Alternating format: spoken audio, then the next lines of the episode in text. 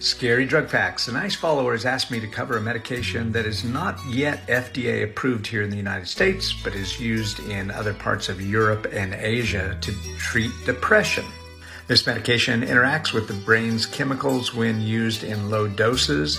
When higher doses are used, it acts like an opioid, so it can be very addictive. What's the medication? Tianeptine.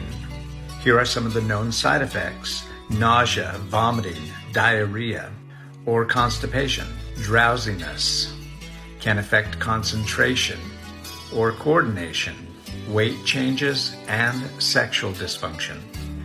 Please remember when the side effects outweigh the benefits, it's time to do something different. Short Cast Club